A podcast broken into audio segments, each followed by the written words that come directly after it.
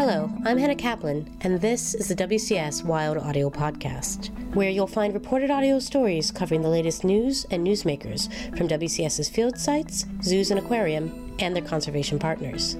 We've got a great show today, so let's get to it.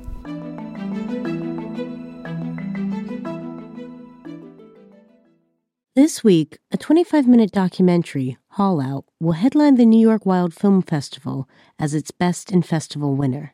That prize can be added to prestigious awards the film has received from the International Documentary Association and the American Film Institute on its way to the Academy Awards, where it competes for Best Documentary Short on March 12th.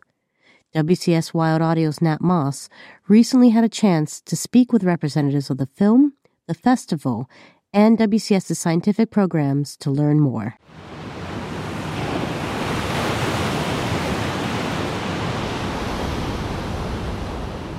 The hut on the desolate beach looks out on the Chukchi Sea across the Bering Strait from Alaska. To get there requires an arduous journey by plane, helicopter, and boat.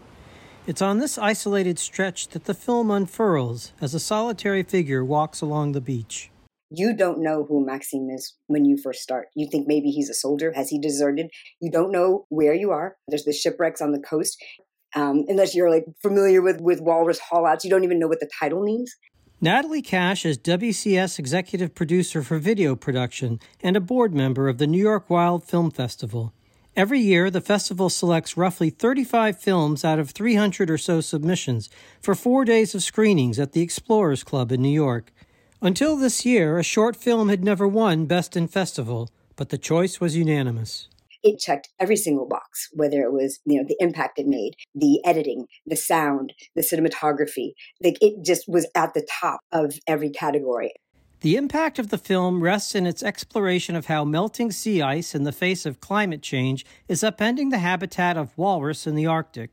Unable to rest on ice, the walrus are forced to haul out onto the beach, often hundreds of kilometers from the nearest mollusk rich waters that they feed on.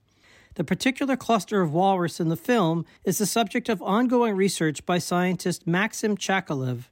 What Maxim is documenting is extraordinary, says conservationist Martin Robards, the Arctic Beringia Regional Director for WCS. These are astronomical haulouts. What you see there with the 90,000 to 100,000 walruses, I mean, that could well be half the population of walruses on the planet. That is a massive aggregation of wildlife it's the breathtaking size of this haulout that gives the film its title and one of the most surprising and unforgettable moments in the film, as Chakilev turns in for bed one windy night on an empty beach, then awakens to a cabin surrounded by walruses as far as the eye can see.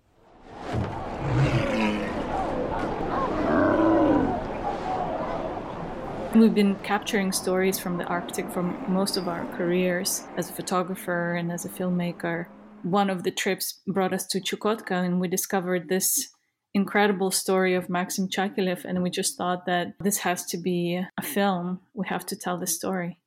That's Yevgenia Arbugayeva. She shot Haul with her brother, Maxim Arbugayev.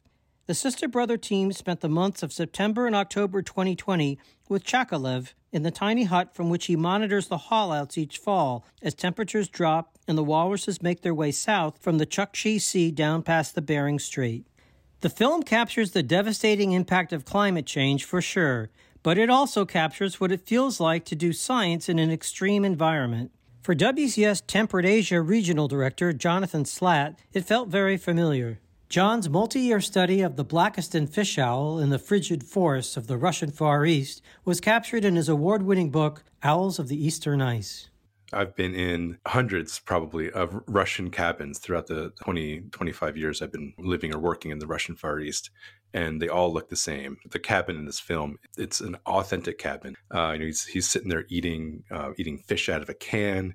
You can almost see the, the dirt in the, in the in the grime and the cracks of his fingers and so that was all that's that's what first attracted me to the film was the the clear authenticity there was nothing false a large part of the film's effectiveness is the result of a decision made in post production not to impose a voiceover narration.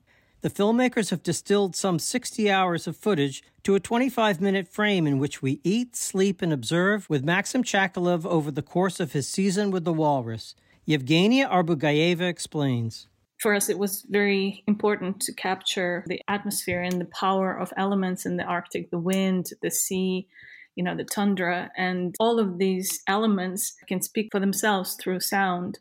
We also wanted to give a chance to a viewer to go on this emotional journey with the protagonist and without being kind of guided too much or having too much messaging in the film. It's already a very strong story, and I think it becomes even stronger when you leave through it on your own as a viewer. A critical part of that story is what happens when tens of thousands of walrus gather together in such dense packs.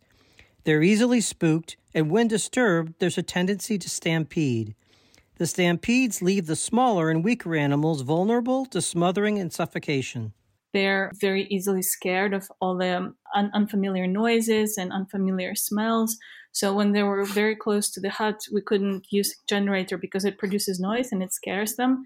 And once animals that are close to the hut get scared, they kind of send this wave of panic to the whole hole out. Toward the end of the film, the walruses have retreated into the sea, and Maxim Chakilev exits his hut to survey the damage. Dozens of walrus, mostly females and cubs, lie dead on the beach, victims of hunger and stampede.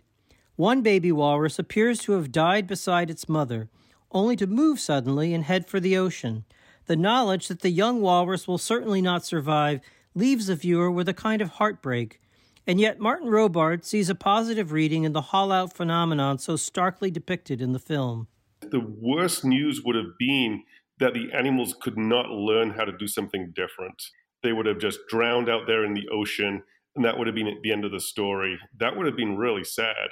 But walruses have learned to come to land. You know, we're not going to get more sea ice back again, even if we stop climate change right now for a thousand years it will not return to the state of sea ice that was in place when I came to Alaska some decades ago.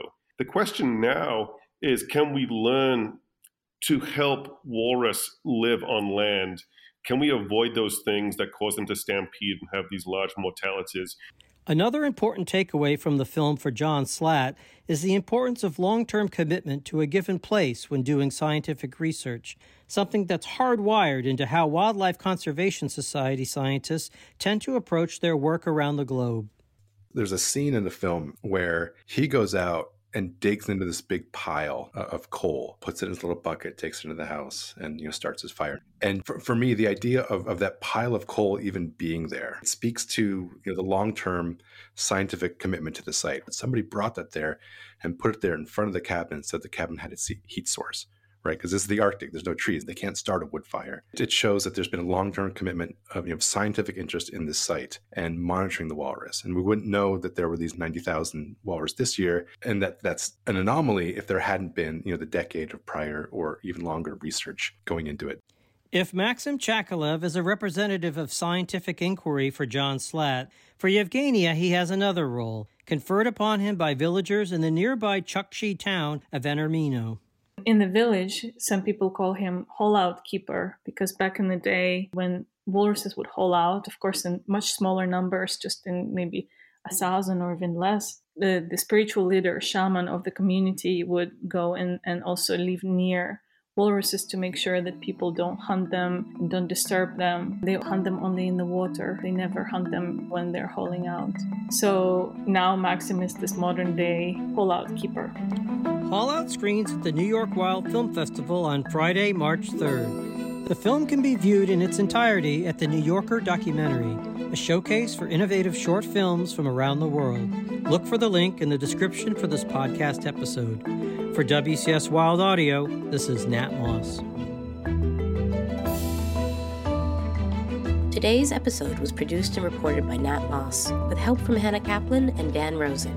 The WCS Wild Audio Podcast is production of the Wildlife Conservation Society. Please join us next week for a new episode, and don't forget to rate or review the show wherever you get your podcasts.